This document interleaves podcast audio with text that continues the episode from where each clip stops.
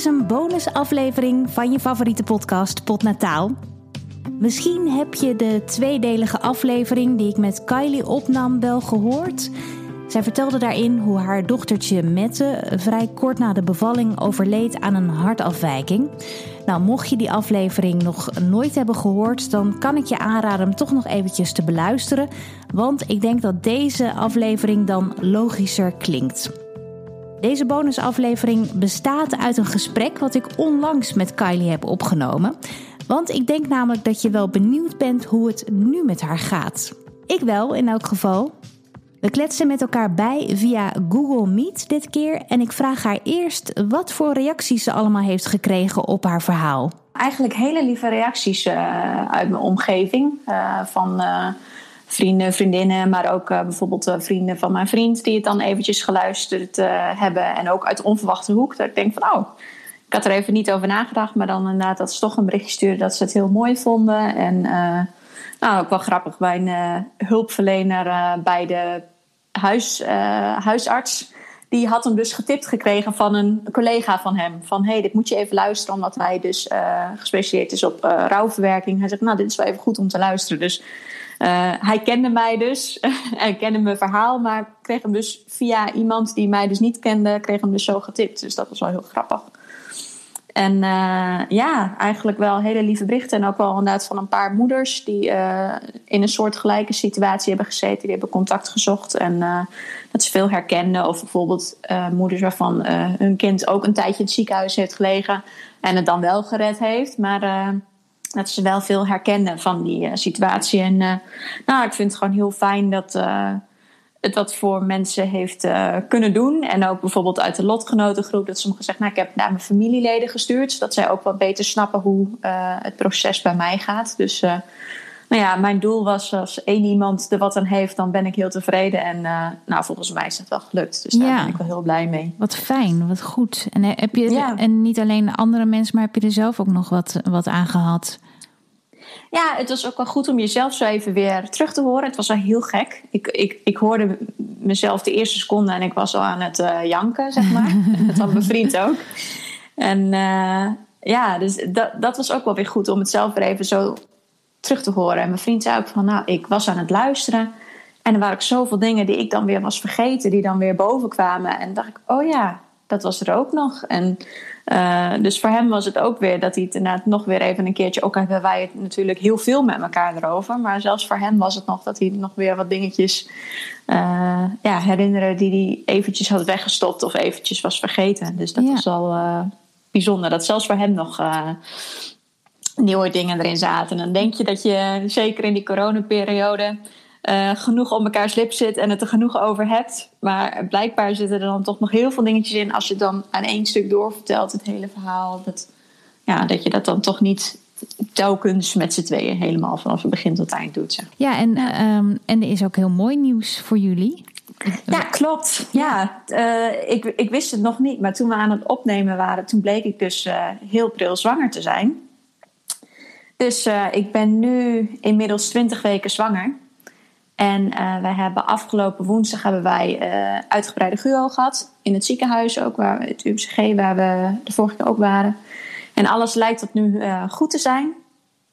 En we verwachten een zoon in maart. Dus we hopen ja. dat alles goed mag gaan. Het, het is ook heel spannend en ook heel, heel emotioneel tegelijkertijd. Maar uh, hierdoor ja, heb je wel meer bewondering voor wat er allemaal gebeurt uh, in je lichaam. Ja. Ook is het eh, fysiek en mentaal natuurlijk ook uh, misschien nog wel extra zwaar. maar ja, die dankbaarheid is er wel heel erg. Dus uh, ja, we zijn heel benieuwd ja, dat, lijkt, uh, gaat. Het lijkt me wel heel, uh, heel dubbel inderdaad. Want volgens mij hebben we het in de podcast er toen ook wel over gehad. Dat jij toen ook al eigenlijk zei van tevoren. En toen wist je het eigenlijk nog niet eens dat je, dat je opnieuw zwanger was. Maar dat je toen al ehm, voor jezelf een soort van had besloten, of in ieder geval al had, had vastgesteld van nou ja, je kunt nooit meer een onbezorgde zwangerschap beleven. Nee. En hoe, nee. hoe, nu, ja, nu je het beleeft, sta je daar nog steeds zo in? Ja, ja heel erg hoor. Ik merk het wel. Uh, mensen zeggen dan heel lief met de beste bedoelingen van oh, wel genieten en uh, genieten van en zulke dingen. En uh, nou, ik merkte dat dat mij uh, op het begin, ook al is met de beste bedoelingen best wel een rot gevoel gaf, omdat je dan schuldig gaat voelen van ja, maar ik geniet er helemaal niet genoeg van. Ik maak me veel te veel zorgen. Ben ik dan niet blij met het kindje? anders was het kindje er nog niet geweest, waarschijnlijk, als met er nog geweest was. Dus dan ging ik me juist alleen maar schuldig voelen. En nu, als ik die vraag uh, krijg, dan probeer ik gewoon te denken: oké, mensen bedoelen het gewoon op de liefste manier. En daarna probeer ik mezelf niet op te leggen om uh, dat af te dwingen. Dus ik weet van mezelf dat ik het heel erg waardeer en dat ik het heel erg verwonder dat het nu ook zo snel weer heeft mogen gebeuren. maar ik ga me niet schuldig voelen als het me even niet lukt. En dat werkt voor mij het beste. En, en inderdaad, er zit gewoon wat extra angst in. En ja, dat kan ik het beste maar gewoon accepteren. En mijn vriend heeft heel lief zo'n. Uh, want ik heb de placenta aan de voorkant, dus ik voel de kleine nog niet heel goed af toe. en daarvoor, ik voelde me helemaal niet zwanger. Dus ik, had helemaal, ik was niet misselijk. Ik, ja, ik was wel moe. maar ja, als je in zo'n rouwperiode zit, ben je ook wat moeer dan normaal. Dus uh, ja, om toch even die bevestiging te hebben. En af en toe kon ik wat in paniek raken. Dan, uh, ja, dan had je echt gevoel. Ja, maar dat heb je met die angst dat je ineens dan wakker wordt. Nou, uh, hij of zij, ik wist toen nog niet dat het een jongetje was, van is overleden, denk je dan. En dan ben je er gewoon van overtuigd dat dat dan zo is. En nou, dan hebben we ook al een keer een extra echo gehad bij de verloskundige. En dan kunnen we altijd terecht hoor, dus dat kan ook wel. En ik had dan, als ik dan zeg maar anderhalve dag dat onbestemde gevoel had, dan belden we ook wel eventjes. En dan uh, kon altijd terecht of kwamen ze even het hartje luisteren of zoiets. Maar nu kunnen we dan zelf even heel veel snel luisteren. En ik heb wel de afspraak bij mezelf dat ik het maximaal één keer per week mag doen. Want uh, ja, het is nog niet echt zeker of het schadelijk is of niet voor zo'n kleine. Dus dat wil je dan ook weer niet. Maar ik denk, ja, als ik mezelf dan wel even gerust kan stellen, dan uh, heeft dat een, dan neem ik dat eventuele risico wat er dan is. En ik weet dat ik er verantwoord mee omga. Dus ja, dat is dan... misschien maar een hele korte geruststelling die je dan steeds hebt. Dat, het, dat gevoel hebt daarna weer weg, kan ik me voorstellen. Dat je ja, dan ja toch zeker hoor. Dat gaat heel snel. En zeker als je zwanger bent, dan. Uh, nou, ik heb dat tenminste bij de beide zwangerschap gehad, dat ik heel uh, levendig kan dromen. Nou, nu droom je dan inderdaad over situaties wat er allemaal mis kan zijn met je kindje, omdat je daar natuurlijk meer uh, ja, nu helaas ervaring mee hebt. Maar ook omdat je dan verhalen hoort van uh, lotgenoten, wat er dan nog meer mis kan gaan. En uh, dus al die, dus inderdaad, voordat we die echo hadden, hebben we twee weken echt nou, nauwelijks geslapen. En zaten we allebei heel onrustig. Want de dag zelf viel trouwens best mee, maar die aanloop ervan, nou, zo onrustig. En ik had nou, gedroomd tot kleine dingen die dan nou, niet levensbedreigend zijn, maar wel ergens zijn. Je voelt een haaslip, dat droom je dan, dat kan er zijn. Maar ook inderdaad nou, dat er weer iets met het hartje is. Of een erg syndroom waardoor hij uh, niet levensvatbaar zou zijn. Nou ja, al die dingen die mis kunnen gaan. En dan weet je ook van ja, het kan ook ineens dan voorbij zijn. Ja, die komen nu gewoon meer naar boven dan denk ik iemand anders zou hebben die gewoon zo bleu uh, de zwangerschap uh, ingaat. Ja, en dat merk ik ook wel als ik een beetje vrouwen in mijn omgeving zie die dan nu voor het eerst zwanger zijn. Oh, dan kan ik zo jaloers zijn dat ze zo lekker onbevangen erin gaan. Ja. Maar juist ook wel weer dat je het ze extra gunt van oh, wat is dat fijn dat je er zo in kunt staan. Ja, Maar ach, het maakt je wel heel jaloers. Ja, en wanneer is dan inderdaad ook dat punt uh, wanneer je kan denken van oké, nu is het goed, hè? Dat, eh, is dat dan pas... Ja, eerst leef je naar die 20 weken echo toe. Nu leef je waarschijnlijk toe naar het moment uh, van echt levensvatbaarheid buiten de baarmoeder. En dan, ja. Nou ja, enzovoort. Dus dat moment om het helemaal uh, ja, vol vertrouwen... Ja, wanneer komt dat dan? Misschien wel niet, ja. Ik denk nooit 100%. Inderdaad, uh, die stapjes die je zelf noemt, die houden zelf ook een beetje in ons hoofd. Dus inderdaad, zeg, nou, eerst uh, op het begin eerst maar even die 12 weken voorbij. Uh, dan inderdaad maar eventjes de 20 weken echo. En dan nu leef je naar de 24 weken, want dan wordt het kindje geholpen als het geboren wordt. En dan wil je eigenlijk niet dat het met 24 weken wordt. Oh, dan gaan we liever voorbij die 28 weken. Nou ja, zo zou het telkens inderdaad zijn. Dus die kleine stapjes ga je dan, want het helemaal vooruit denken. Ja, je doet het wel hoor, want je bent natuurlijk ook heel blij. Dus ik ben ook gewoon een beetje aan het verwonderen. En hoe zitten we er dan bij? En dat doe je ook wel. Maar inderdaad, je bent meer in die kleine stapjes. En je gaat er niet meer vanuit dat alles zomaar even goed gaat. Nee, het is maar, uh, heel, heel dubbel, gewoon continu. Ja, ja. ja, ja. en uh, ja, dat is ook wel pittig. En tegelijkertijd ben je ook weer een soort van trauma aan het verwerken van je vorige zwangerschap. Dus dat komt er dan ook een beetje bij. Van, dat hadden wij ook na die 20 weken echt waar we heel opgelucht waren. Dat natuurlijk allemaal uh, goed leek. Want dat is goed nieuws. Maar je komt ook weer een stukje terug van... hé, hey, maar bij Mette kwamen wij nu in die wervelwind terecht. Dus dat komt dan ook weer uh, boven. Ja. Plus dat er rond deze tijd Mette ook nu opgenomen was... en op het moment dat we nu spreken... was er eigenlijk nog heel veel hoop voor haar. Ja. Dus dat zijn allemaal dingetjes die dan tegelijkertijd ook spelen. Dus dat, uh, ja, je hoofd is gewoon overweldigd uh, vaak. Ja, ja. Dat we daarop houden. En hoe gaat het uh, met reacties van mensen van buitenaf? Want ik, uh, ik heb een, op een gegeven moment ook een, rondom jouw aflevering... heb ik ook een bonusaflevering opgenomen met een uh, deskundige... Nou, op het gebied van rouwverwerking en babysterfte. Mm -hmm. En zij gaf aan dat heel veel ouders die hebben meegemaakt... wat jullie hebben meegemaakt... dat die eigenlijk heel vaak ja, een soort van verkeerde reacties krijgen... van mensen van buitenaf. Dat ze dan zeggen van, hé, wat fijn... een tweede kans of zo. Hè? Weet je, ja. Echt, ja, van die opmerkingen dat je denkt, ja, maar doe dat nou niet. Hoe, hoe gaat dat bij jullie? Heb je, heb je daar te mee te maken gehad? Um, ja, wel een beetje. Maar juist omdat ik... Uh, nou, ik heb die aflevering dan zelf ook geluisterd. Dus voor mij kwam daar ook heel veel herkenning in. in maar uh, het was ook een beetje voorbereiding eigenlijk. Maar ik heb ook wel boeken gelezen ook van uh, lotgenoten. En ook wel verhalen gehoord van lotgenoten. Dus daar was ik er al een beetje mentaal voorbereid dat zoiets kon gebeuren. Dus het heeft bij mij niet dat effect gehad dat ik er helemaal van kapot was door een opmerking van iemand. Uh, dus daardoor kon ik dat best wel goed uh, ja, relativeren en bedenken van ja, maar mensen die bedoelen het heel goed. En dan probeer ik gewoon rustig uit te leggen van hé, hey, ik snap wat je lief bedoelt, maar voor mij voelt het even wat anders. En dat mensen zeggen nou genieten. Ik zeg nou ja, ik ga het proberen, maar ik ga het mezelf niet opleggen, want het is gewoon lastig in deze situatie zo. En dan niet boos worden.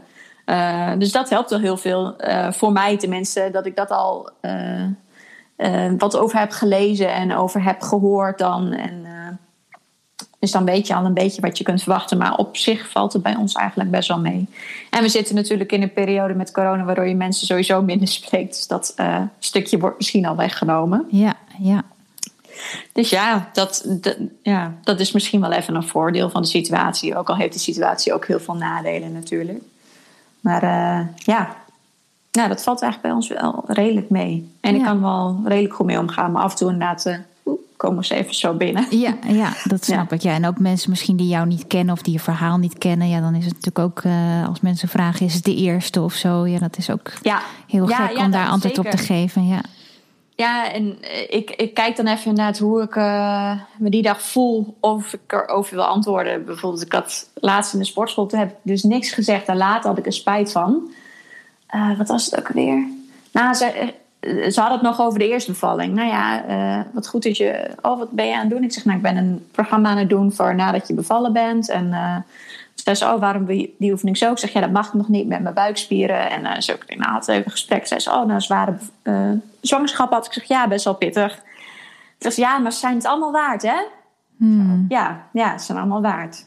Ja, als die kleine dan eenmaal uh, in je armen ligt. Ja, ik zeg, ja, ja. Maar ze nam allemaal aannamen, zeg maar, dat het goed is. En het is meestal natuurlijk ook. En later dacht ik van, ja... Ik, ik, dat gesprek is zeg maar tien minuten doorgegaan, maar ik kende haar niet en ik had het niet gezegd. En later dacht ik van, oh, ik had het eigenlijk gewoon even moeten zeggen. Ja, maar het is zo lastig natuurlijk. Want ik kan me ook voorstellen dat je dan denkt van, ja, laat maar. Want op het moment dat je dat natuurlijk zegt, dan is het ook meteen zo'n ja, klap in het gezicht van ja, de ander. Is het ja. ook. Ja. Want ja, wat moet je dan nog uh, zeggen? Uh, dan ja. zeggen mensen, oh, oh, ja, ja. ja lastig nee. hoor. Ja.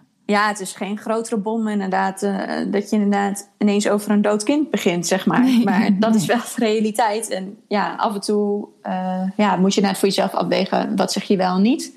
Want ik had ook inderdaad een keer in de kledingwinkel... was wat aan het passen met mijn moeder. En uh, toen zei ik iets van... ach, mijn buikje is nog niet helemaal weg of zo. Maar zei ze, oh, ben je pas bevallen? Ik zeg, ja. Zei ze, gaat alles goed?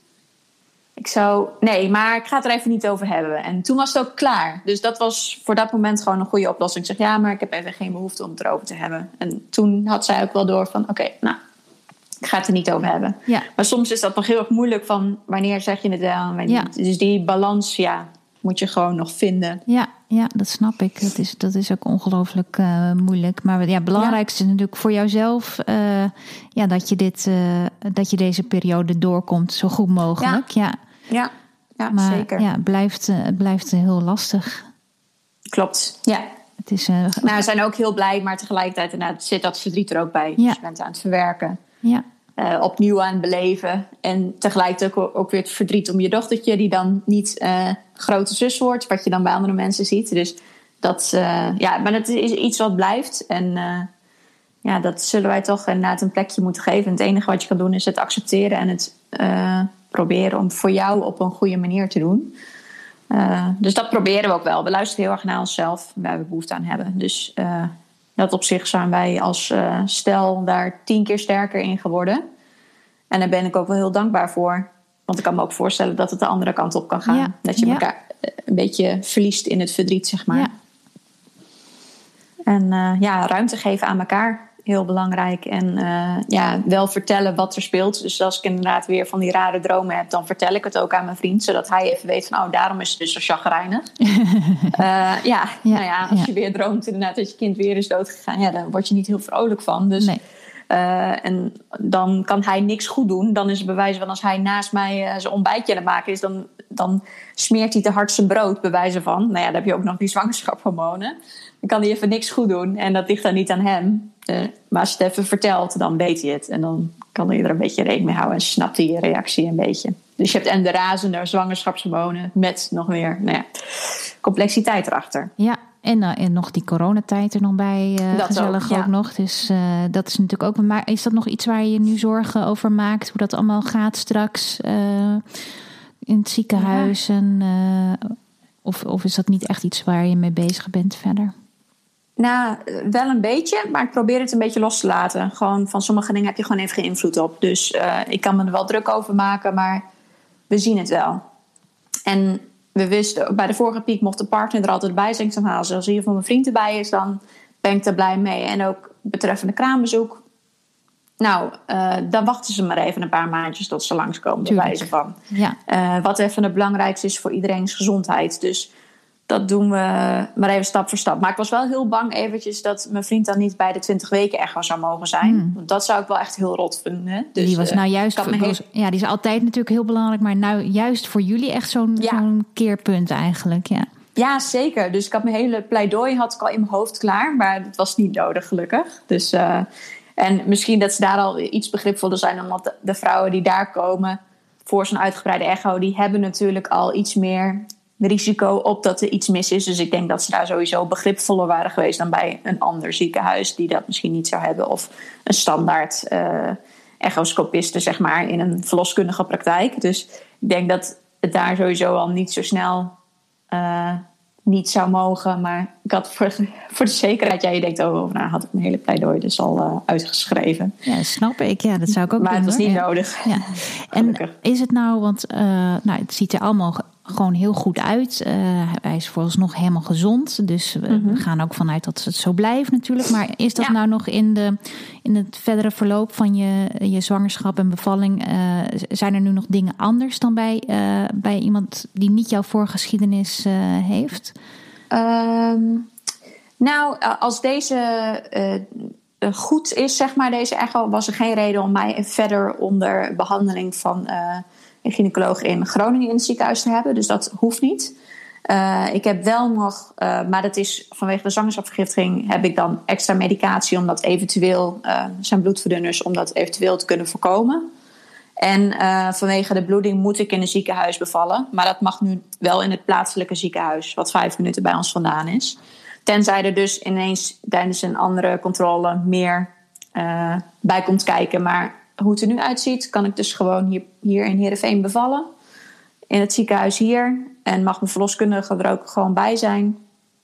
Eh, zij hebben wel, omdat wij natuurlijk iets meer een geschiedenis hebben met eh, nou ja, een slechte afloop zeg maar, van eh, de bevalling en de hele peri- periode na, hebben ze erover dat ze dan misschien wat eerder bij ons komen als de bevalling begint. Zodat ze als wat langer mentaal bij kunnen zijn en wat meer aan kunnen voelen. Dat ze dan een extra iemand inroosteren hadden ze al over. Dus dat was echt heel lief. Sowieso super vrouwen daar. We zijn heel blij dat we daar gewoon weer zijn. En ik hoop ook dat het alles goed blijft gaan. Dat we gewoon bij hun kunnen blijven. Want dat voelt wel heel vertrouwd. En het is ook gewoon fijn dat je dan gewoon niet helemaal naar een andere plaats toe hoeft om te bevallen. Als het niet nodig is. Dus als het wel nodig is, doen we dat natuurlijk. Want uh, dat zou ook wel weer geruststellen. Als je weet dat er nog weer extra risico's zijn, dan zou ik er ook niet fijn bij voelen om dan. Nee. Uh, ja, thuisbevallen zit er sowieso al niet meer in. Maar wat gewoon heel fijn is, denk ik, aan, aan dit alles, eh, hoe, hoe, moeilijk het ook is en hoe dubbel, is dat je in ieder geval de, de liefde die je in je hebt, straks hopelijk kan geven aan dit kindje. Ja, ja. en dat maakt ook dat die drang om weer zwanger uh, te worden zo sterk is. Ook al zit je dan nog zo in dat verdriet. Inderdaad, die liefde die je niet kwijt kunt. Dat is echt zo uh, raar. Uh, dat je nog s'nachts wakker kan schieten van... ik moet voor Mette zorgen. Van, waar is ze? De, dat blijft gewoon dat stukje wat je hoort van moeders... dat ze dan niet meer vast kunnen slapen. Omdat ze elk dingetje... dat blijf je hebben.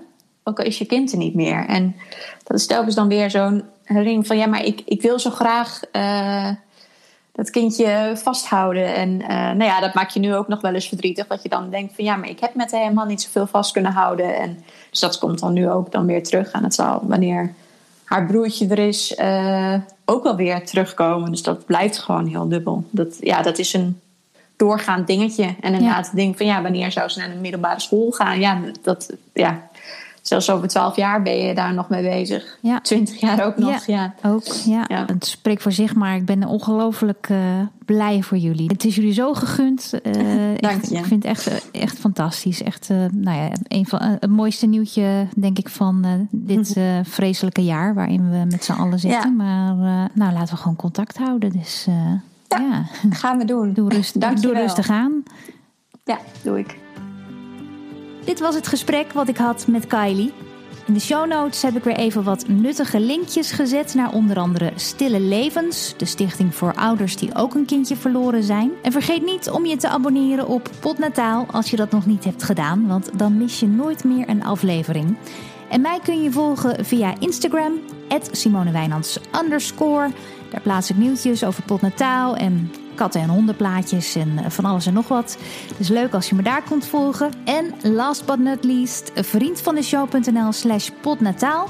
Daar kun je deze podcast financieel steunen. Je kunt er uh, de uitzendingen beluisteren. Je kunt er in contact komen met mij of met andere luisteraars. Dus uh, ga dat zeker even checken. Dank je wel in ieder geval als je een, een bijdrage wilt doen.